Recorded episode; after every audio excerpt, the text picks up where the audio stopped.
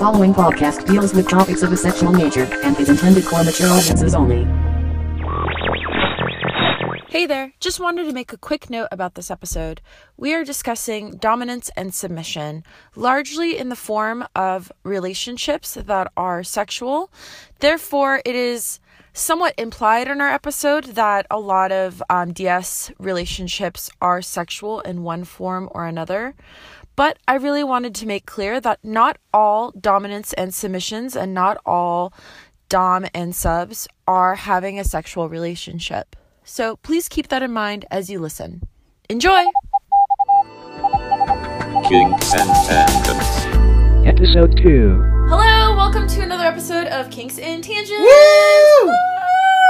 I'm Brittany Jane, And I, am Max. and today's episode, episode two, is going to be on dominance and submission, That sounds super fun. or doms and subs. yeah, or capital D, lowercase s. or capital D, lowercase s. Um, I think it's really important before I really get into the nitty gritty of this episode that we review some of the standard um, beliefs around the BDSM community.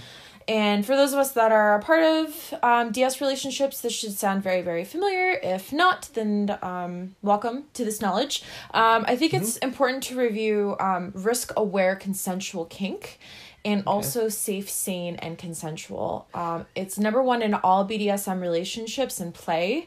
We are all adults, all of us that are in these sort of dynamics and practicing BDSM. And um, essentially, when you say, I am doing risk aware consensual kink, you are acknowledging that what you do may have a risk involved and that you are doing everything you can to minimize those risks, whether it's a physical, emotional, mental risk, um, and that everyone that is in, is part of that act or scene or relationship has consented to it. Yeah. And that's one thing I see. You have this idea of the big extreme of BDSM where it's just, you know, you're doing all this physical, really physical, sometimes violent actions. Yeah. But in reality, it could be further than the truth. Sure. Yeah. And I think also um, it's really important to note for anyone that's looking to get into um, BDSM that are looking into doing flogging at home or, you know, rope or anything like that, there is no way on a legal level in the United States for you to give consent to being part of a scene that a person strikes you in a way that is sexy times for you.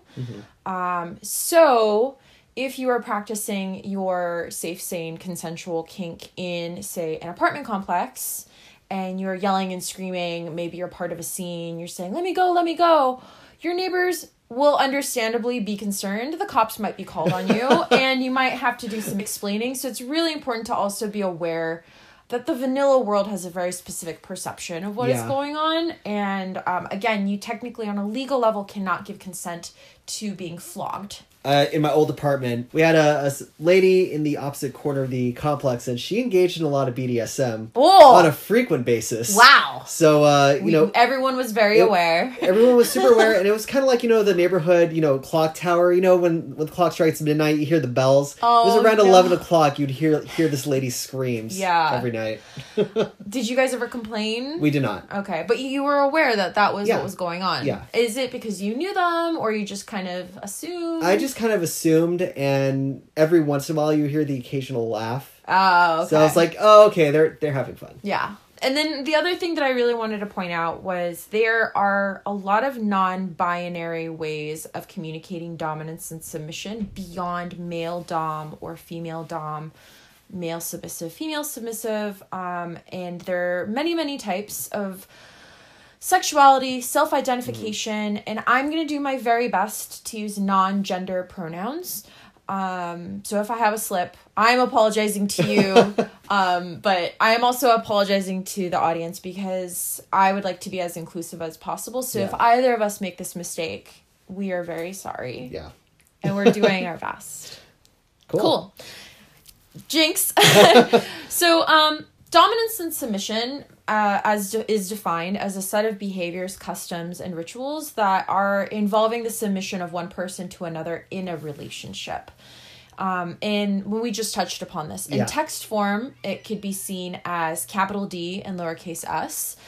And it is considered a subset of BDSM. Mm-hmm. Uh, BDSM, which was actually uh, established, the term was established in the 90s, which I didn't know. Really? I thought it was earlier. Mm, 90s. Strange. So it's traditionally referred to as BD, which is bondage and discipline. D and um, S for dominance and submission. And then S and M, which is sadism and masochism. And then since the 90s, this term um, has expanded into animal play, body mods, edge play, fire play, and so on. I wonder if that's due to people being a lot more aware of their sexualities because you see like even in vintage porn like 60s 70s 80s you see a lot of bondage style porn but i wonder if people didn't just lump it or group it under a certain title until you know people started being more aware and more comfortable Sure. different play Yeah, and I think that this is a discussion for sort of what kink and BDSM and all of all of sort of our understanding of modern sexuality over the past 50 years, let Yeah. alone 100 years, let alone a 1000 years.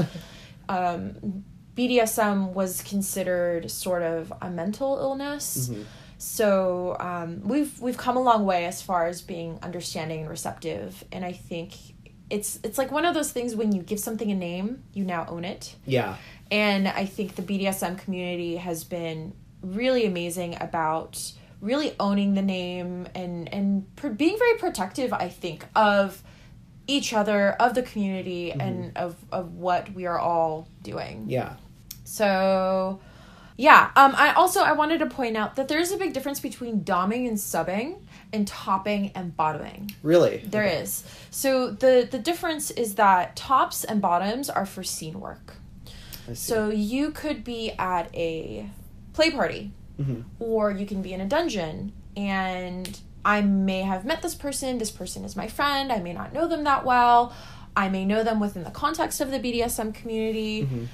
And for a scene, for a session, this person will top me or they will bottom for me. Mm-hmm. And at the end of that scene, at the end of that session, we are no longer in that power dynamic. So topping and bottoming is for a finite finite period of time. And I think it's a little bit more applicable, especially for switches or couples, which are often switches tend to gravitate towards switches for that Yeah. reason. yeah You you top and you bottom because again, that dynamic changes and, and evolves. so setting it within the course of a scene that gives structure to it right Yes. Yeah.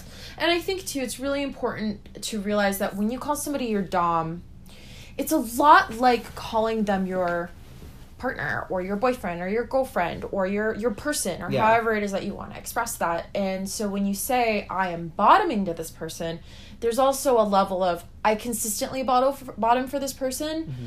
Um, and you'll see that on FetLife. There's a whole bunch of really great ways to like demarcate like I belong to somebody, I am somebody's trainer, I am somebody's friend, I am part of this family.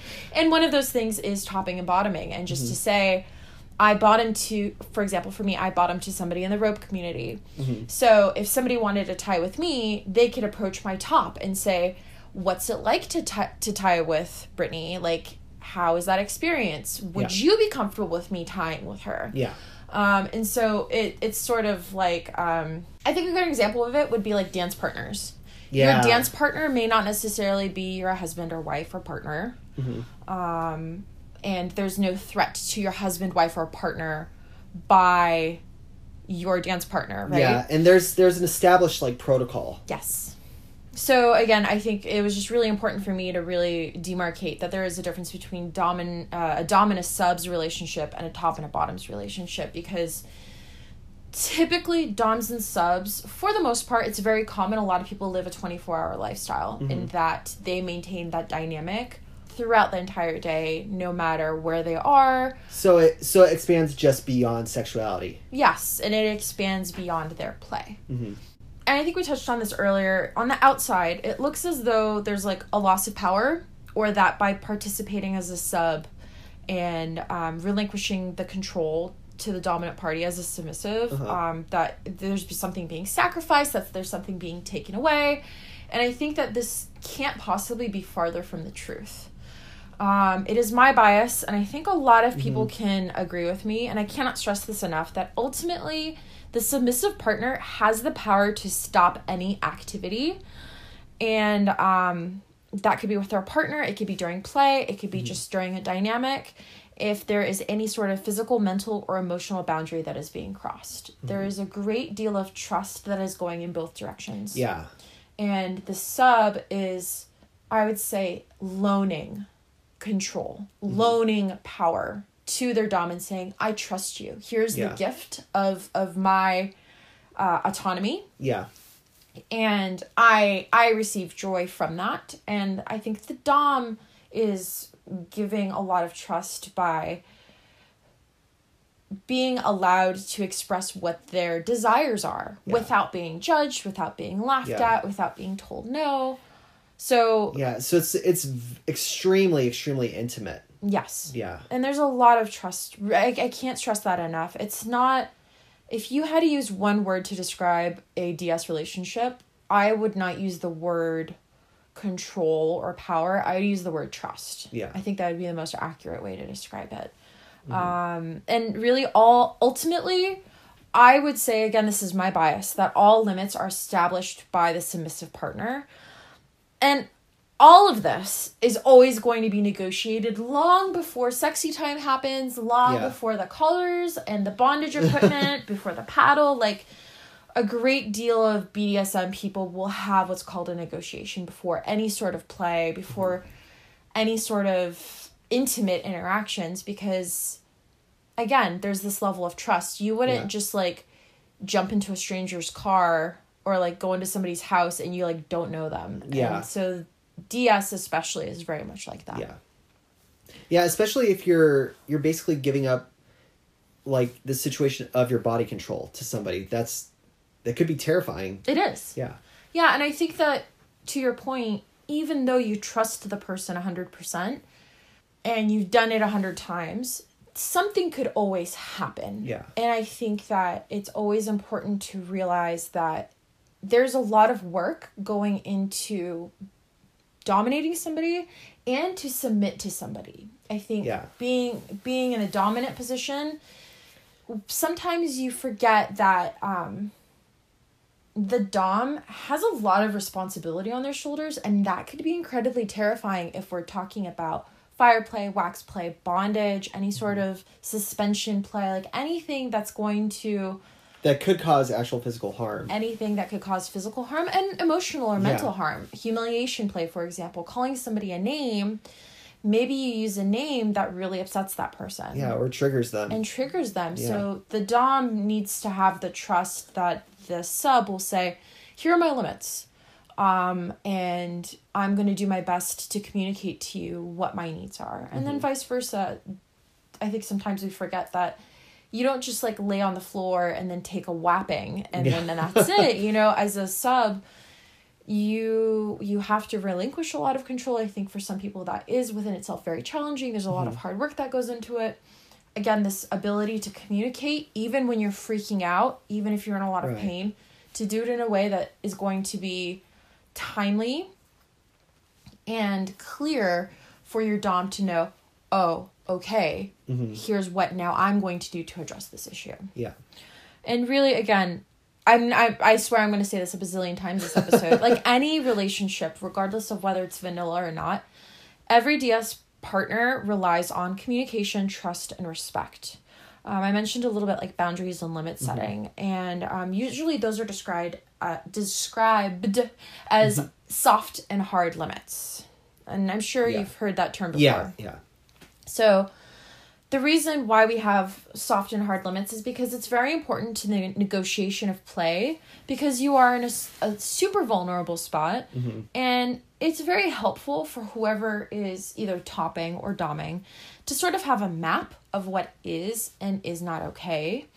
And it also allows to maintain the trust and for both parties to enjoy and relax mm-hmm. themselves during a scene or during an interaction Yeah. Soft limits are something that some something that a person has concerns about and I- i think it's important to caveat doms and tops can also have hard and soft limits So, um, say you and I were negotiating a scene, Uh-huh. and I said, you know, I'm really into blood play. Like, I don't have any limits around blood play. And you said, actually, I have a soft limit about blood play. I haven't done it before. I'm curious about it, but I have a lot of concerns. And if we did soft, if, if we did blood play, the these are the circumstances around it which Yeah. would make me comfortable to experiment with you. So likewise, um, there are hard limits, and um, oh, sorry. Before I continue on to hard limits, um, so things that include in um, soft limits are not limited to um, like sexual acts or BDSM stuff. It could just simply be I have a really bad back. Yeah. So don't flog me in my back, or um, I've got a really bad knee, so I can't do a lot of kneeling Yeah. if you want to do this to me, then I would require this, that, and the other. Um, so it's basically you can do this if and. If and so you have another subset of requirements. Yeah, it's just Yeah. I would like to do this, but there's very certain circumstances in which it's okay to do it.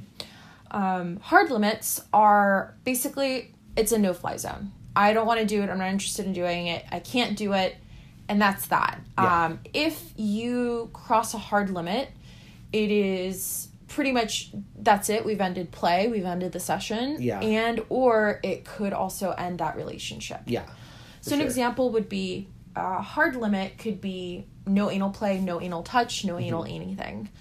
Another example would be sort of from a vanilla perspective is a lot of people have hard limits around monogamy. Yeah. If you cheat on me and then there's certain like it's okay to kiss another person or dance with another person, but if you Mm-hmm. Or, make like- out or have or- oral sex or, or you have yeah. penile vaginal sex or anal sex or any sort of you know sword for, sword fighting whatever Yeah. it is that is a hard limit so Yeah. it's also you know soft limits and hard limits exist outside of bdsm Yeah, for sure. i just think again because of the nature of the ds dynamic people tend to be very finite and very um, granular about what those limits are Yeah. Everybody's completely different. Every relationship is different. So those hard and soft limits might be different depending on each person. Yeah. Or some people might have the same soft limits for everybody. Absolutely. Yeah. And it could be also a hour to hour, day by day Yeah. thing. If somebody's on their period, they may not want to engage in certain things Mm-hmm. because their electrolytes are low or, you know, you and I work out. So if Yeah. if I'm going to be doing a scene and this has happened before where I go in and I'm I'm about to get tied and I'm like my DOMs, like uh, delayed onset muscular soreness, Mm-hmm. are killing me. I cannot do this, that, or the other. Or you know, I I'm right-handed, so I don't want to risk my right hand. Mm-hmm. Um, but on other things that we're tying, it's not a big deal. So absolutely, it really is circumstantial, and the more granular you get, the more knowledge you have, the more trust, safety, and communication you have Totally. another note on limits and um, just power exchanges in general some ds relationships do have no limits. And this is a really controversial subject in the bdsm community because it calls into question whether that's safe sane and consensual. Again on a legal level Yeah. you on a legal level you can't give consent to having somebody wallop you for four hours or making you drink out of like a water bowl for like a month Yeah. right or um, you could legally sign off your rights and say somebody has power of attorney so it, it that starts to get really murky so i thought it was That's- important to also just mention that Yeah. so with all of that you also have safe words Mm-hmm. and also other forms of communication during play and i would imagine um, if you are living a 24 hour ds lifestyle i can see a safe word being used out sort of in the vanilla world Mm-hmm. like say some say your dom is doing something that makes you feel really uncomfortable maybe you would use a safe word to say we're in front of our friends Yeah. you and i know Yeah. and uh, please don't do that and we Yeah. can talk about this later Yeah, or I'm sure uh, vanilla words include something where you can kind of enclose it or bracket it. So you have a safe word that's basically like, okay, our play is off limits right now. Yeah. But then you have another word saying game on. yeah absolutely Yeah. and and like you always stress everybody's different everyone's mm-hmm. dynamic is different this is just sort of an overview of the key elements of ds relationships and then however you want to use it Yeah. in your own relationship that's perfect Yeah. So, um, safe words, for those that may not know a lot about them, it's usually a code word or even a signal to communicate the sort of the state of a person who's in a scene, who's approaching what, um, approaching or have had their physical, emotional, or mental boundaries or moral boundaries crossed. Again, I think that it's very common that the bottom or the sub is going to be the one that's going to be using that safe word. Yeah. And DOMs and tops have their limits too. So there's always an opportunity and always a chance that your DOM is going to say, you know what, like, we've had enough. Yeah. More often than not, I would imagine the safe word is for the most part for the submissive partner. Yeah. Um, it's often used to stop the scene or the interaction in its tracks. It's agreed long before any play or any sexy times. It's always done during negotiations. And safe words are generally a word that won't be used during play, such as uncle or banana or Pac Man. Pac Man. Love it. And um, a good safe word, in my opinion, is going to be easy to say. So maybe a single word, monosyllabic. Um, it might be something that you could say through a gag, things like that you need to keep in mind. And it takes into account whatever play activities you'll be engaged in. So, banana will not be appropriate if you're using phallic groceries during play. Um, but it would be just fine if you're doing a rope scene. yeah. Likewise, if you are using gags, um, any sort of restriction to air, like airplay, um, breath play, it's really important to also have a signal, such as a tap out, to say, "Hey, I need your attention," or "I need you to stop." Um, and when a when a safe word or signal is used, it's important to stop what is happening, whatever it is, and to focus on the sub or bottom.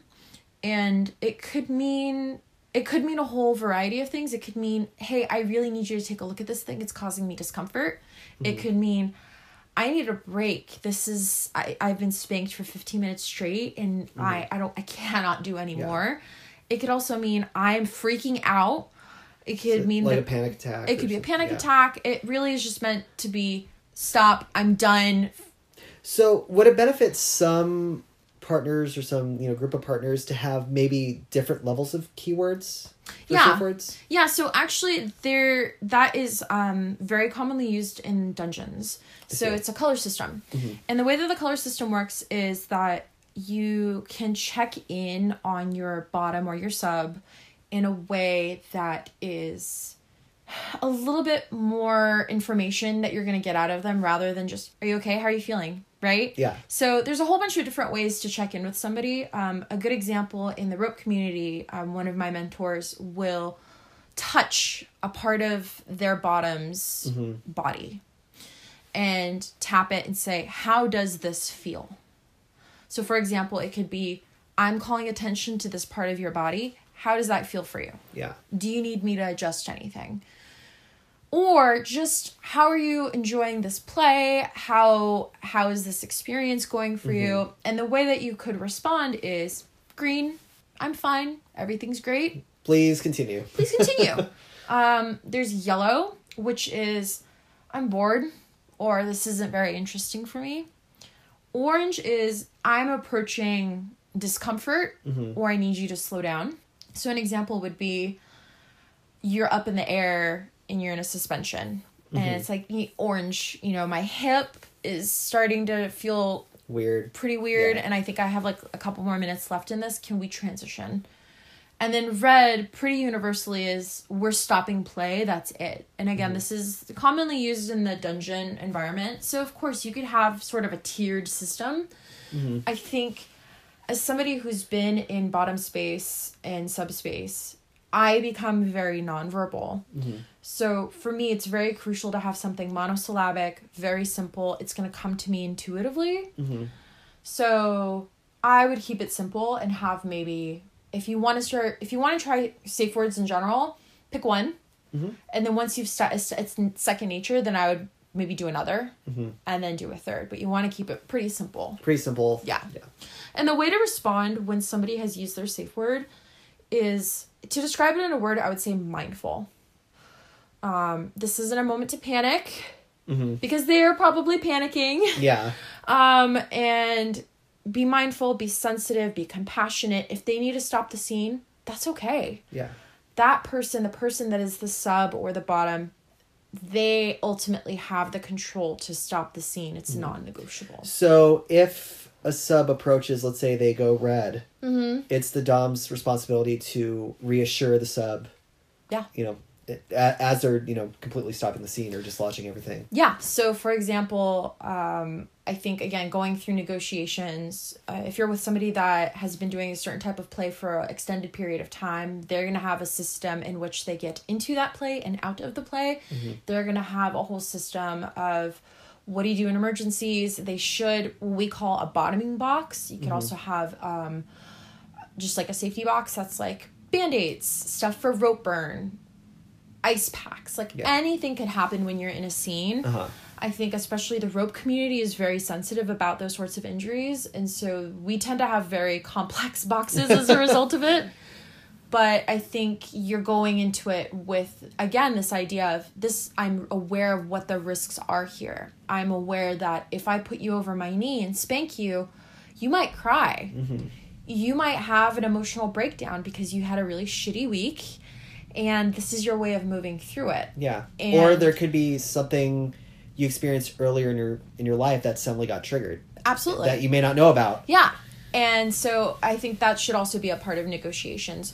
What is your safe word? What is the protocol that you have found that helps you when you call a safe word? How would you like for me to react? Yeah. And I think it's also very important you have that moment and that time to debrief. Not at that moment. Mm-hmm. Focus on the person, focus on getting them to equilibrium. But once you've all calmed down, maybe take a moment and notate to yourself this happened, this happened, this happened. I noticed that this happened. Oh, maybe I could have done this better. Set it aside and then reconnect with that person either that day or the next day when enough time has passed and Yeah. but still very timely and say, "Hey, you called a safe word the other day. Tell me about that. What was that experience like Yeah. for you? Was that something that um, gives you any pause or any concern? Do you think Mm-hmm. that this was something that you never want to do again? Do we have any new limits that have come out of that, and so on and so forth? So it's it's a big debriefing session. Yes. Basically. Super crucial. Yeah. And with with all of that, you say you've either ended your scene or you've said your safe word. I think the biggest misconception about DS and BDSM as a whole is the aftercare is crucial. And we don't see it in media, we don't see it in porn, we don't see it in any of the movies like 50 Shades of Grey. And so we think that it's all spanking, spitting, flogging, rough stuff. And then just like have fun at work the next day. Yeah, we all Yeah. just go home.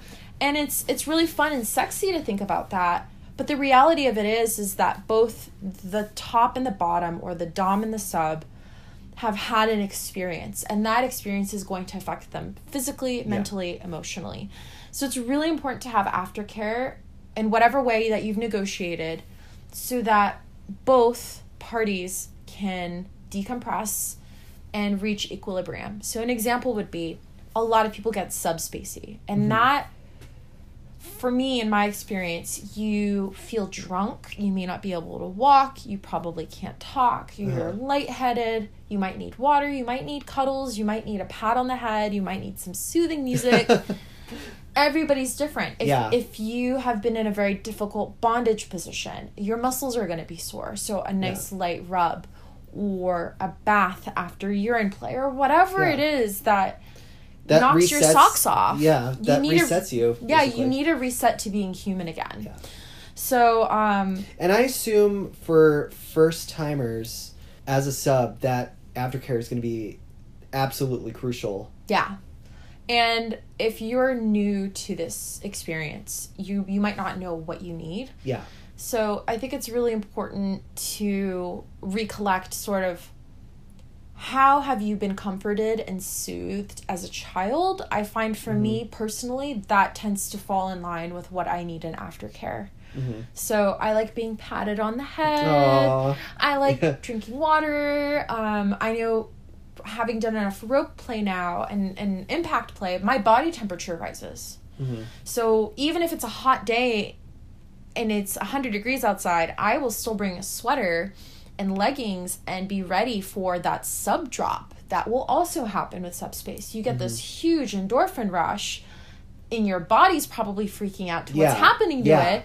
Likewise with your dom, your dom might get a huge high. There is such a thing as a dom space. Mm-hmm. So give yourself the freedom and the flexibility to be receptive to that and say, "Oh, that's interesting. My blood temperature, my blood temperature, my my blood pressure Blood raised." pressure.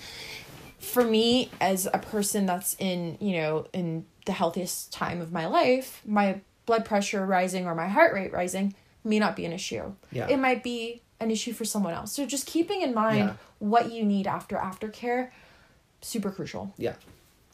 Um, so yeah, I think it's just a really forgotten about aspect of the BDSM community. It's fundamental if you want a happy, healthy sub, a happy, healthy Dom, and sometimes if for whatever reason you cannot do aftercare, say you are in a dungeon, you are at a party, maybe you don't have the space, maybe time is limited, You might have other prior engagements. yeah, afterwards. absolutely. So you need to have that discussion again beforehand and say, mm-hmm. I may not be able to give you aftercare right away. Yeah. Can we have a discussion about this now? Can we have a third party, somebody that both of us know, both of us trust, to give you cuddles, to give you your your binky, like Yeah. whatever it is that you need to come down of aftercare, or we are on a time crunch. Mm-hmm. So I'm gonna get you settled. We're gonna get your clothes back on. We're getting the get. We're gonna get into the car. Maybe we'll get into the back seat,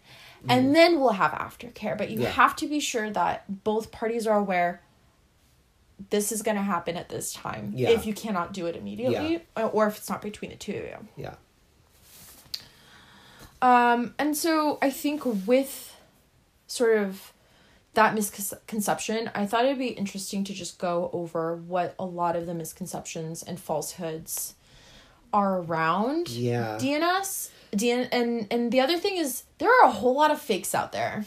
Yeah. So I call I call this part of of this episode misconceptions and fakes. Because it's like when you go to like some random person down the street Mm-hmm. and you talk about Doms and subs, they're like, oh, they got this lady on a leash, Yeah. like twenty four seven, and wearing all black and spikes. which is totally a thing. It could be a thing. and that is not a reality for a majority of the people that do DS. yeah. Um, and I think really, besides sort of this dominatrix Catwoman all leather with you know this chubby man on his on all fours, people think that DS is abusive, Yeah. and it cannot possibly be farther from the truth. If you have a happy, healthy DS relationship, which in my bias, because we are in the BDSM space, people tend to be very protective and very mm-hmm. cautious.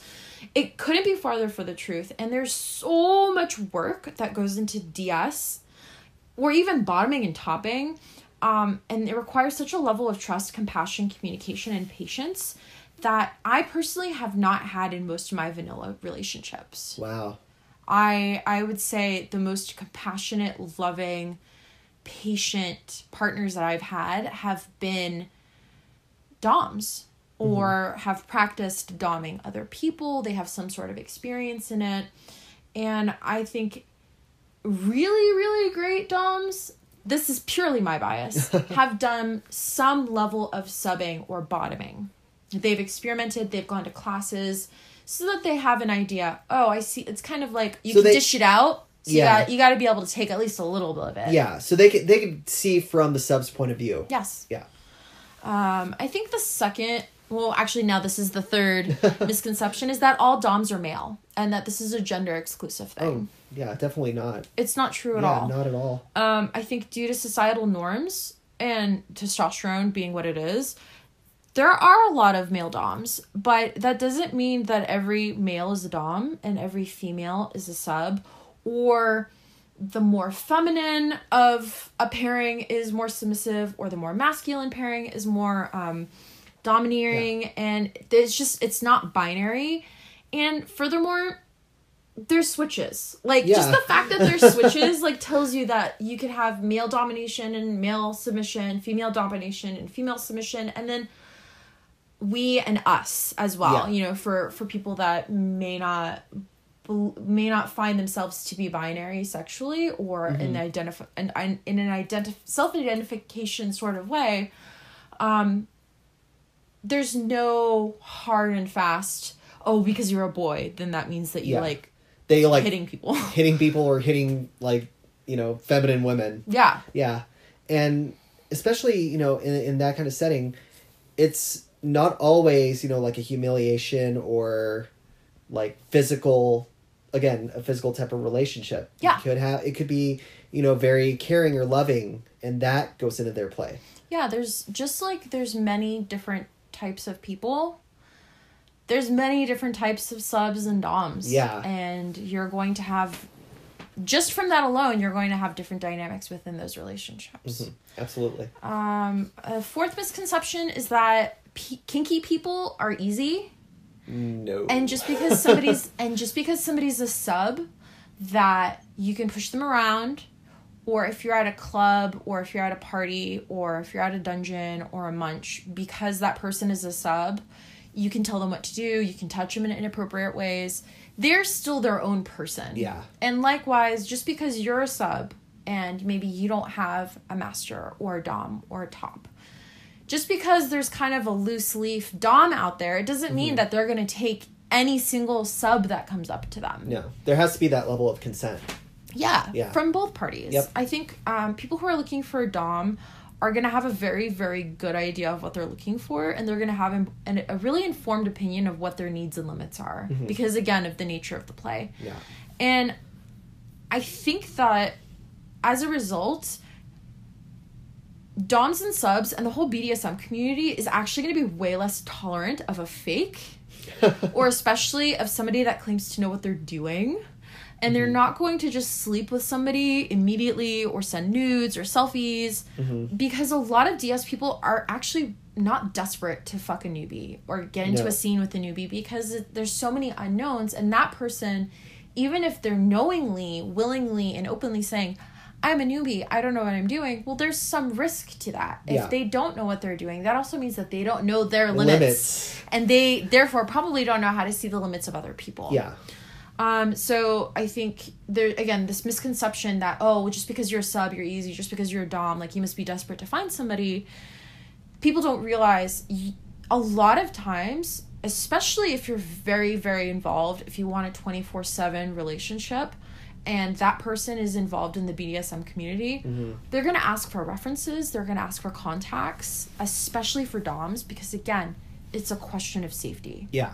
So, um, for example, on FetLife, a lot of people will state who they bottom with, who they top with, who their friends are, so that if somebody wants to bottom or top with you, they can reach out to those people and Yeah. say, I'm interested in dating this person, Yeah. seeing this person, tying with this person, peeing on this person, like whatever it is. So it's like a like a giant vote of confidence for this person. Like, hey, this this person's been vetted. Yes. You can trust that person. Yeah, and I think it's no different from a vanilla relationship, Yeah, right? true. Like you wouldn't just date some random person. You would want to know like, so what's your story? Where do you work? Who are your friends? Like What do you do in your spare time? I want to go on a couple of dates with you before I make out with you. Like are you really who you claim to be? Um, so DS is absolutely no different. Yeah. I think even though there's a lot of people that are out there looking for a master, or looking for a slave, or looking for a daddy or a caregiver or whatever, Mm-hmm. there's a lot of concern around the fakery and and sort of that like quick fuck like misconception. Yeah. And um, I think if you just like go on YouTube and type in like fake DOMs, fake subs, this will come up a lot. And um, I think just like there are a lot of fake DOMs that are going to be like, call me daddy, call me master, whatever, there's also going to be a lot of fake subs. And um, I'm under the impression that this is this could be happening because they they think that kinky people are easy and so they try to be a fake dom. So and kind of like take advantage Yeah. of the scene. yeah and they're like oh i'm so perfect i'm amazing. But then they kind of get called out for it. Like mm-hmm. okay well what are your references? What are your experiences? Like Yeah. who's gonna vet you? So then they're like well maybe i could be a fake slave and i could like suck on this girl's toes or like whatever the case may be and they come to realize very quickly like actually subbing is very very very hard work Yeah. and you're not just gonna get a hand job and then get pat on the butt and then like And be like away You're on your own. enjoy. Yeah. yeah. It, it's it takes a lot of trust in both directions, and um, it's just really not this quick and easy solution to get your kink on. And if that's what you want, go to a dungeon. There are Yeah. plenty of different types of DOMs and switches and bottoms that are willing to do an hour session or 2 hour session with you at a Mm-hmm. Very reasonable price. These people are very experienced. It's in a Mm-hmm. safe setting. They're very discreet. And it's real even if you just want to go to a dungeon just to check it out, like it's really out, fun. Yeah, and like for a lot of people, it's like you sometimes don't even know what you're into, Mm-hmm. and maybe you'll experience. and You'll be like, "Oh wow, I really like watching Whatever. people." Yeah, Mhm. Yeah, and so I think again, just because somebody's trying to get into BDSM, they're trying to get into the dom and and sub element of it, Mm-hmm. um, and that's interesting to them. I think that they should, whoever it is, for anyone that's listening, be aware and and be protective of yourself and know that there's like lots of people that are fake um and they're gonna do stuff like they're gonna send you lots of um messages they're gonna bombard you with requests like selfies and nudes and like say somebody's like okay like they're pretty cool Yeah. and then you go and you hang out and then you get coffee and they're like well why don't you come over to my place and make it play for a little bit and it's like well i just met you yeah, so anybody that ever does not take no, the first no, or even the first hesitation as sort of, mm, I, you know, I don't think so, That's- and they continue to pressure you, that's a giant red flag. regardless of whether it's vanilla or not, that is a huge red flag. Mm-hmm. Anybody that pressures you to have sex, that's not respectful of limits, negotiations, or they're just not respectful of your emotional, mental, and and morale needs. That's a huge red flag, and that is grounds for stopping a scene, stopping an interaction with that person. You don't have to explain yourself. Yeah, If you feel uncomfortable or unsafe, stop, walk away. yep, absolutely. So now that I've talked shit on newbies, I have something to say to newbies. Yay! It's okay to be a newbie. Every single person that you see in the BDSM scene, the people that travel around the world that do talks that like um Kinoko-san, he does he does rope and he'll, you know, travel around the world and and do exhibitions. Kinoko-san probably has never tied a rope or a knot before when he was much much younger Yeah. and less experienced. Yeah, and just started into it. Yeah, and so I think even though I'm sitting here saying like blah blah, you're a newbie, like you're fake, like no, that's absolutely not what I'm saying. What I'm saying is it's okay to be new, and I think that it's okay to be open and honest about it. And all that it takes really is you do your research, you make a list of what interests you, and just bring as much knowledge to the conversation as you can. Um, maybe test some of the stuff that you've seen on porn on yourself or um, attend local events munches parties and classes. FetLife is amazing for that. If you live in an area like um, maybe you don't live in a big city like chicago or la or new york where FetLife has a whole lot of event listings um, maybe go to a big con that is going to be near you. Read books. Join the forums. Like there's a huge internet community that is available to you. And you just have to try to expend your knowledge base Yeah, and what's also important is just just be yourself. yes Don't try to mold yourself to try to fit in. Mm-hmm. Just be honest about what you like, and just come in with an open mind. totally Yeah. i think if you you should just trust your gut Yeah. right because your sexuality is so linked to your limbic system a lot of that really isn't it's carnal it's not really a conscious or a subconscious thing you're going to react what was the first type of um what was the first step in the orgasm cycle It was arousal. arousal Yeah, yeah. and you're gonna know whether you're aroused by something or not Yeah, aroused by something. because you get that feeling in your gut. or revolted by something. Yeah. And so, like, for me, for example, I have no interest in blood play. I love seeing it. I love seeing Mm-hmm. people do it. I think it's super badass. Not for me. I don't want to do it. Yeah. I have no problems with other people doing it, Yeah. but it's a hard limit for me. Yeah, likewise, same for me. Like for people that do it, like more power to them. That's that's awesome that they do it. Mm-hmm. But like the sight of anything intravenous Yeah. will fucking set me off, and I will be like on the verge of fainting. I barely pass blood tests. Yeah. And so I think I think again that would be something a part of negotiations of like, well, how do you feel about that? Yeah. Oh, I feel very strongly about it. It's like, Yeah. okay, well, that is information. Yeah. Or, or likewise, if there's something that turns you on, Yeah. you know, as for the moment, you're like, I really like this. Yeah. Yeah. And so it's like like for example, if you're really into um spandex. Yeah. You're really into tights and leotards. I Yeah. would then say, well, what about PVC? What about latex? Yeah. What about things that are analogous to that? Would that be something that you'd be curious about or Yeah. interested in? Can we take this interest that you have, branch out from it? Maybe you'll find something super interesting, or maybe you'll say, Yeah, I think it looks really pretty. But But I don't like it. doesn't It's not get for me turned on. Yeah. Yeah. Or likewise, you find something you're like, wow, that's actually pretty hot. Yeah. Yeah. Um, likewise, I love being tied up in rope. Mm-hmm. I I'm too, I'm not doing well with having my wrists tied in a way that is painful for my wrists. Mm-hmm. It will freak me out. It'll affect my tolerance. So even Mm-hmm. within something that you're super into and, and like passionate about, you're going to find things that you're like, ooh, I don't like that. Yeah. And that's okay. That's totally fine. Yeah. Yeah. I think on the other side of the spectrum from being a newbie is the subject of collaring. Mm-hmm. So I think BDSM as a whole, if there was a symbol for BDSM, it'd be like collars, whips, right? Spikes. Spikes. so with collars, like any relationship, people in DS like to express their commitment or status, and a lot of them do it through what's called collaring. Um, it's precisely what it sounds like. It's a collar. But a collar isn't limited to sort of that familiar stereotypical leather choker, PVC Yeah. O ring. Um, it could be a choker, a necklace, an ankle chain, or a bracelet. And a collar is basically a way for the sub to also get into subspace, little space, pet space. Um, I think for pet space, especially, pets, collars, Yeah. it's a huge part of their play. So you can also collar yourself. If you really Mm-hmm. like to have a collar on, well, then you've collared yourself, and that's okay. Yeah. And then there's also sort of rules around um, somebody that goes to a party and likes to do scenes with people. So Mm-hmm. they like to top or they like to bottom. And I've had this happen where I brought my own collar. Mm-hmm. I would like to play with other people, but I would prefer my own collar. Yeah. That's okay too. And what you're doing in that situation, again, this is now topping and bottoming.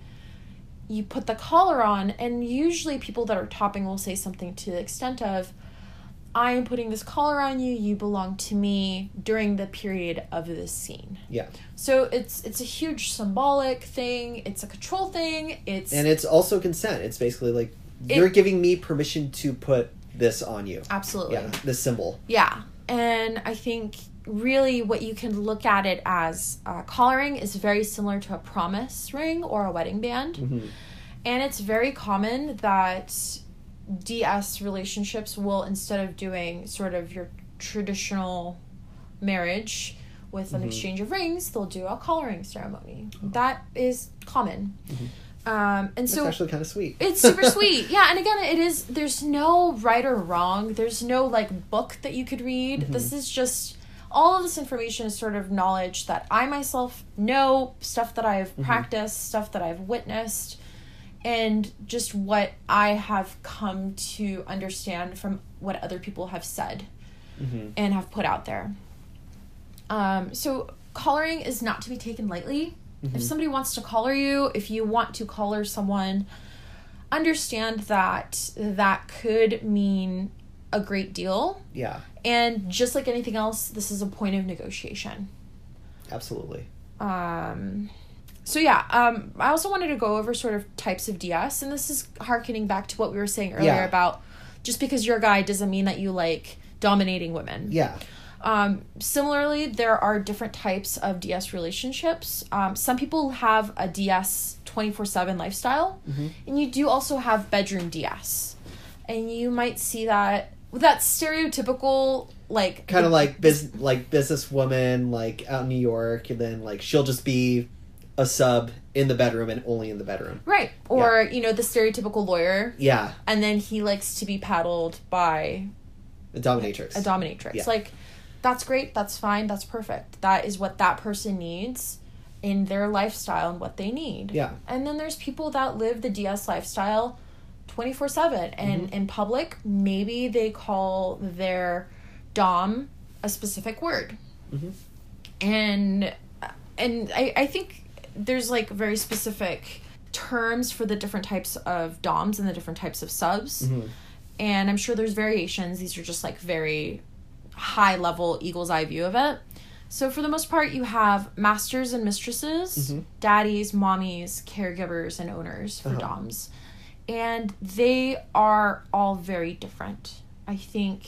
Just like there are many different types of doms there's lots of different types of slaves or subs. So you have a slave a pet a little a maid a brat. A brat is somebody that is submissive. Sometimes they want their submission forced upon them because that is part of their play. Uh-huh.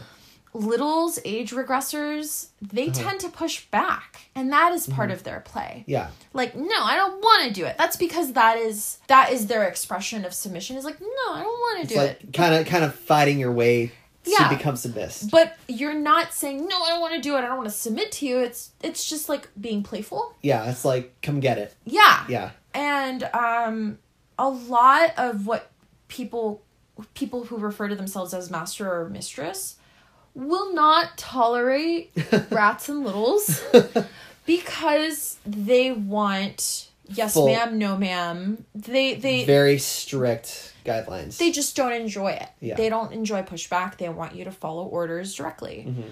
Um, likewise, you have sort of the the daddies, the mommies, caregivers, owners, and they are more of the subset of um, almost like a parental role. Um, and their form of BDSM might be less heavy handed. Uh-huh. They might do less flogging, edge play. Um, they still participate in impact play. Impact play is really huge in DDLG, for example really. Yeah. but there is a whole different level of the power exchange the dominance and submission is is simply different um, Yeah. I, I don't know if I mentioned in a previous episode, a friend of mine has a 24 7 setup with somebody.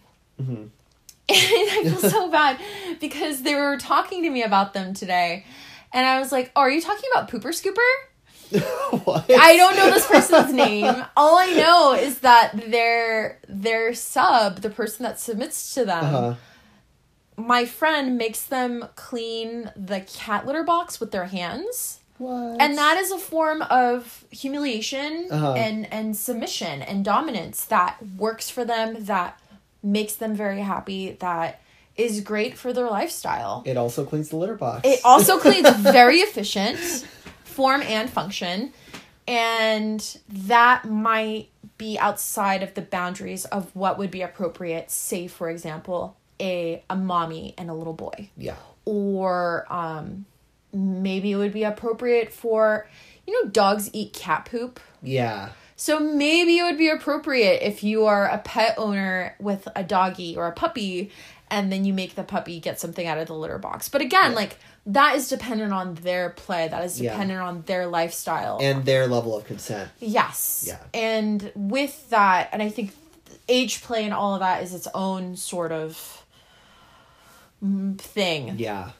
but I, I just really wanted to stress there are different types of submission there are different types of, of domination mm-hmm. and and how you express those things and just because somebody is really into sort of the mothering mommying mm-hmm. type of doming that doesn't make them any less of a dom Yeah. and just because a man really enjoys being a sissy maid, that doesn't make him a slave. It's Yeah. different. Yeah. There's various, I really hate to use the word shade because the Fifty Shades of Grey, but there are various shades. There are various, there's various hues Various hues. um, or colors of, of submission. Yeah. Oh, and then lastly, there is something that's called topping from the bottom. And there's, have you ever heard of this term? I've never heard of this. Okay, so topping from the bottom. My understanding of the term is somebody that, and often it's men that, um, but not necessarily because I sometimes do this and then I feel really really awful and I like freak out. Uh-huh. Um, it's somebody that is a submissive and says like, "Oh, I'm a submissive," but they boss you around. They boss the dom around. Like, well, I well, don't you want to do this to me? Well, don't you want to do that to me? And it's like, well, technically, the dom doesn't have the autonomy to dom so you. it's like sort of like the the BDSM equivalent of like a backseat driver. Yes, beautiful. Absolutely. And and I think so I've done this in that as a bottom to my rope top, I will question what they're doing. Uh huh. But that is very different from hey, I noticed you did this thing. I have safety concerns about it. Can you tell me a little bit more and basically ease my mind? Yeah. Rather than, well, why are you doing it this way? You should do it that way Yeah. huge difference. Um, so before we ended this episode, there were two things I wanted to go over. One was this really great book, and I've mentioned it to you before. I think you finished it. It's think so. called "Tell Me What You Want" Yes. by Justin Lehmiller. Lehmiller. I'm Lehmiller? really sorry that I'm I'm saying your name right. If you ever listen to this podcast, it's a book about um, a survey that was given to 4,175 Americans between the ages of 18 and 60.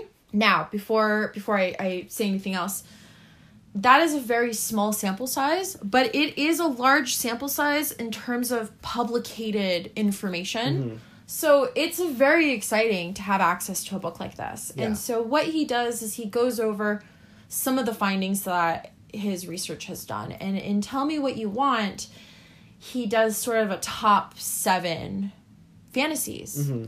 And the top fantasy was multi partner orgies, threesomes. Mm-hmm. The second one, the second most popular, most common one was power control and rough sex or BDSM, BDSM. and dominance and submission in some form. And so and and that most people have had some form of BDSM fantasy. So I mm-hmm. think it's really important that we realize and it's also kind of a fun experiment that almost everyone has thought about it Yeah. or has gotten like kind of like ooh like that's It's kind like of fun. that's a bit of a turn on. yeah, so the next time you go to Starbucks, like look at all the people in the room. Yeah. Most of them have wanted to do some sort of DS Yeah. or BDSM stuff. I think it's just recent that people are figuring out like BDSM is like pretty fucking common. Yes. Or at least the fantasies of it. Um, but a lot of the studies they're they're still in their early stages. I forgot. Oh, I wish I could cite the source.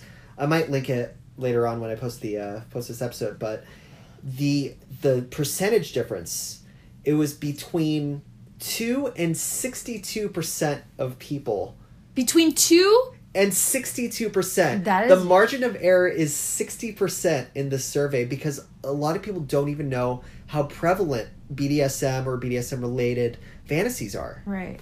So it's it's really interesting and you know as you said the the term was just coined in the 90s. Yeah. So we're we're finally becoming more aware of the psychology behind it and just how common it is in society. Mm-hmm. So it's going to be really interesting in a couple of years to see how how it pans out and how it tracks across different studies. Yeah.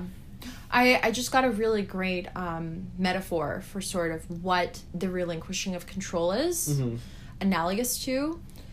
It's similar to when you send your kids to school. You are relinquishing Yeah. control.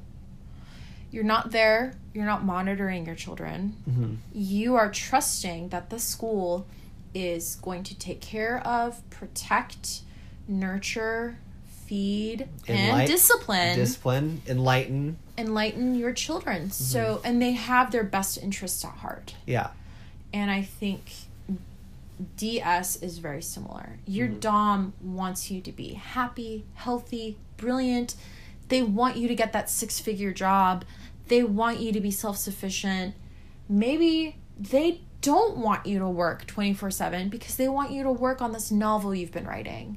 Yeah. And they take care of the bills. And they're like, don't worry about it. I'm your Dom. I'm going to take care of all of the other responsibilities. All Yeah. you have to be is my beautiful little bimbo Yeah. and that is the arrangement and the agreement that you have between one another Yeah. and you as a submissive are saying i trust that you have my best interests at heart Mm-hmm. beyond just you're putting our our sexual organs against each other Yeah.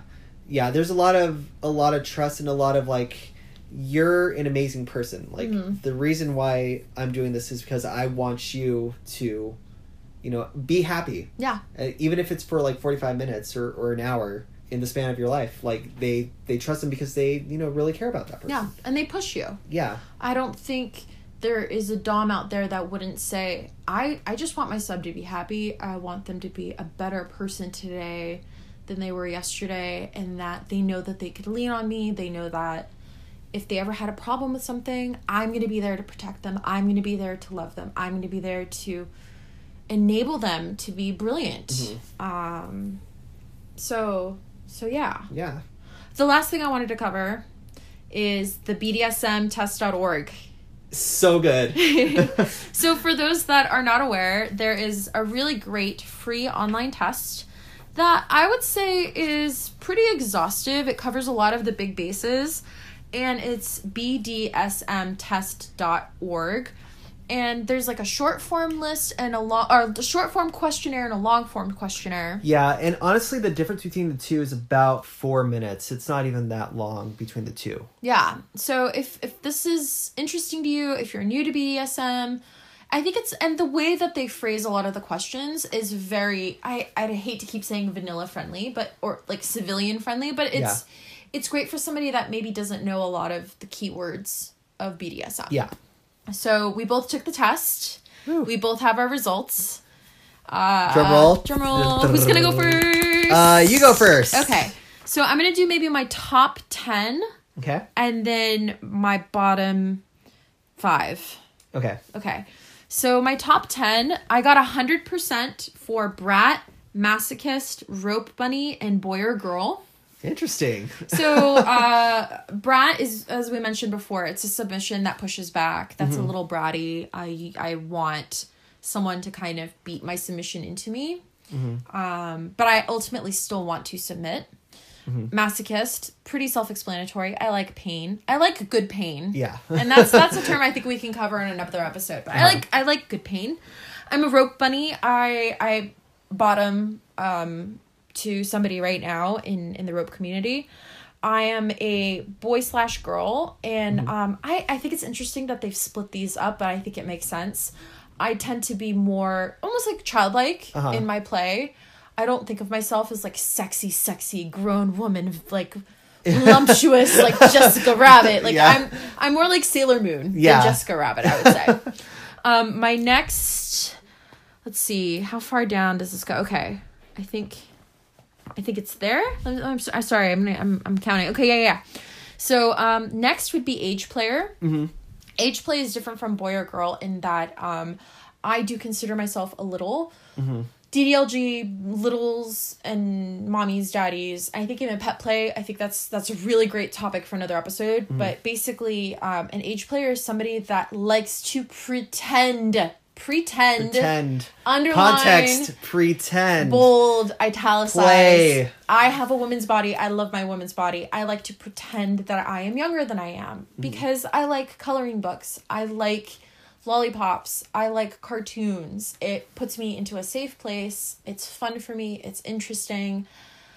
I can't stress enough that just because you're an age player and you have people that age play very very young and mm-hmm. do like diaper play which is its own form of humiliation uh-huh. so it does count as as BDSM these people are not pedophiles. They're not pederasts. Like it has nothing to do with mm-hmm. children. It's we are adults. We know we are adults. We enjoy being adults. We are play pretending. Yeah. so that was my next one. After that is submissive, super obvious. Pet, which again, considering the last couple, absolutely makes sense. Um, slave, but I hate that term. I I, I wonder if I the would s- algorithm is because I, I I would like to do this twenty four seven. Yeah. So I have suspicions that that might be why I got that one. Yeah. What were you gonna say? Oh no no! I was gonna say uh, I thought you were talking about the term. Oh, okay. Yeah. Um, experimentalist. I love new stuff. I like trying new things. And this one made me laugh. Degradee. but then again, I have like a sixth sense of humor and I like trolling people, so that actually makes a lot of sense. Uh-huh. Um, my bottom five, which range from 0% to 5%, is um, primal or hunter, rigger, which I love tying people up, so I'm a little bummed that that is, is there. very but it, but it doesn't wonder- turn me on. I think that's why. It Yeah. doesn't turn me on to tie people up. I just love doing it because I love rope. Mm-hmm. Um, master and mistress, degrader, and owner. Oh wait, no, then that's right. Degradee is somebody that Degradee. receives. receives. Okay, doesn't yeah. dish. Okay, now all of this makes sense. So yes, I am a degradee. I do enjoy being degraded in humiliation play, and it makes sense that degrader and owner I have zero on. Any surprises for me? No, it, it seems super freaking accurate. Okay. It's really accurate. It's super accurate. Okay, ready for my results? yes, I'm All right. This is your first time taking it. Yes, my first time. I haven't seen any of the questions. I just did this back uh, a couple days ago. Oh, so I did the full test. Okay, so I will do top 10, bottom 5. Um, so number 1 and number 2 tied for 100% exhibitionist and voyeur. Okay. And it makes total sense because the the idea of watching someone have sex, be it, you know, they invited me to watch them or I kind of like peek, that's a huge turn on. Likewise, I would be totally down for people watching me have sex. Huh. I think it's because I have such like the whole concept of, you know, like group sex, that's a major turn on for me. So I think that's kind of a a segue into that. Um 98% number 3 is switch. I see So that. I'm a total switch. Um, and funny enough, that rolls into previous relationships I've had. Hmm. So as, as, as you were talking about how the whole DNS thing goes beyond sexuality, um, a lot of my past relationships have been specifically either I took a more dominating role in the relationship, but then there's been a bunch of relationships where I, where I was the sub. Mm-hmm.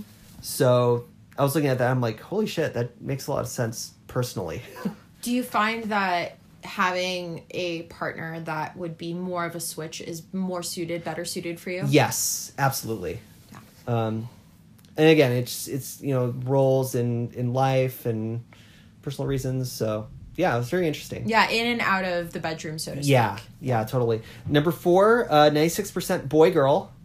That Okay. that kind of surprised me, but then thinking about it, I'm like, I'm like a thirteen year old in in an adult male's body. Like, I absolutely agree. yeah i like i love video games like like if i still had the like physical fortitude i would go out skating every day Yeah. yeah so does not surprise me one bit um fifth place 92% was rope bunny Okay. so that's that's pretty true because I was looking down the list and I got more submissive roles ranked higher than Dom. Yeah. So that totally makes sense on my on my side. Ninety percent age player. I can see that. Yeah. Again, that ties in the whole. I'm a teenager. Yeah, so I think, and, and the DDLG community again has this sort of distinction of like what makes a little. Mm-hmm. So there's like littles and there's middles, and middles Yeah. are more like uh, middle school, high school, and like. So basically, you are a ra- age regressor and you do age play, uh-huh. but you don't feel or or your age play doesn't take you to a very very very young space so mm-hmm. you engage in act and that's that's usually by what your activities that you're interested are. So uh-huh. like skateboarding playing video games that's very much somebody that is a teenage age regressor mm-hmm. as opposed to some people that are three four toddler age some people that are eight or 9 mm-hmm. um, and then some people and I've I've I've attended events for age uh-huh. play and there is a very distinct difference between the different age levels so to Uh-huh. speak. Interesting. So, if that came up for you, it's maybe it's worth exploring. yeah, see I've, what does I've that never mean. Mm-hmm. heard that term before. Um, so sixth place was experimentalist. Yeah, Uh, so really similar. Like I'm down to try anything. I think it's like I look at it from like, oh, this could be fun. Yeah. let's just try it out. Um, below that was non-monogamist, and I think oh, that's interesting. Yeah. I, you got that one, and I didn't get that one. yeah, I got that one, and I think it like romantically, I'm very much a monogamist. Mm-hmm. Um, like I don't uh, like I've never had a one night stand, and like a lot of my previous partners, I'm still friends with. Yeah. Like I've nearly if if it weren't for you know actual full relationships, like every single person I've been with sexually was a friend with benefits, or someone really close to me. yeah, Yeah. So like I was looking at that and I'm like that makes a lot of sense. Yeah. Because I think you you've expressed a lot of interest in doing orgies. Yeah. having threesomes, but and I think this goes for a lot of people that are non-monogamous, mm-hmm. non-monogamous. At the end of the day, you still want to go home to your person, Yeah. or persons, if if that is the arrangement you have. Mm-hmm. But it's like it's like the stray cat Yeah. that still has its favorite houses and it's Yeah. like just because I like to visit other neighborhoods doesn't mean that I don't love my my owners any less. Yeah. Yeah, exactly. Well put. Thank you. Um, and then beyond that was Slave for 68%, percent Mm-hmm. Degradee, and then Submissive at 62%. Okay. So those were like three back to back. Yeah, so you got all basically submissive stuff. Yeah. So what was interesting because on third place I had Switch. So I'm wondering like, okay, so I'm a Switch, but maybe I tend to tend to gravitate more towards being a sub Yeah. than a dom. And that's that is such crucial information and I think that that's something that I really love about this test is it gives you those I swear I was about to say shade. I'm going to say gradient. And it gives you data points to say, hey, I'm really interested in this, this, and this, with some pro- pro- proclivities, proclivities, mm-hmm. proclivities towards certain things. And human sexuality, again, is it's a whole spectrum of things. It's a whole variety of different things. And so it's it doesn't surprise me that you are a switch but you might prefer to be a sub most of the time so like a Mm-hmm. Yeah. 60 40 split Yeah, yeah. And and it also depends on the person too. yeah that's true Yeah. Um, so for the bottom five, uh, at 44%, I got Owner. Doesn't stimulate me at all. uh, Primal Hunter. yeah mine i didn't Yeah. yeah, That one's Same. strange. Uh, 43% was Vanilla. interesting Yeah, that was like super low for me. my my vanilla was 18% Wow. and then bottom two, Masochist and Degrader was my bottom. interesting masochist is at the bottom of your list Yeah. even though you're submissive Yeah. so i think that that that within itself like this whole discussion around being a submissive Yeah. I'm a submissive that is 100% masochist, Uh-huh. and you are submissive, yeah. primary uh, uh, with your switch with proclivities towards submission. That is how much percent masochist? it was 33%. Yeah, I mean, I think again, this is information. That's Yeah. crucial. and and again there's so many different aspects of bdsm like i i figured out there's um a term called gentle femdom where it's basically it's sort of like a dominatrix but it's the complete opposite end so there's no pain there's no masochist it's a lot more caregiver so it's like a- like mommy. yeah like a mommy like mommy dd or what was it mmlb Uh, MD MDLB. MDLB. So it'd be mommy dom little boy, Yeah. or mommy dom little girl. So MDLG. But I think at that point people say CGL, which Yeah. is caregiver little, little. which is n- non-binary. Yeah. it's genderless. yeah so yeah that that term is really similar to that yeah, yeah so it's pretty cool yeah. And I, I think what we've come out of this is knowing how important it is to just know, not only about Mm-hmm. the world of BDSM and NDS, but also just like we may think we know ourselves, But but, we don't. apparently we don't. And that is okay. And being curious about it could help you achieve happiness in a way you didn't think was possible. Yeah, before. exactly. I think that's it for this episode. Yay! Yeah. Another episode down. Yeah, all right, guys. We hope this was uh, super fun for you. We went through a lot of stuff. We did. yeah. And uh, if we missed anything, if I misspoke in some way, um, I'm very sorry. I did my best.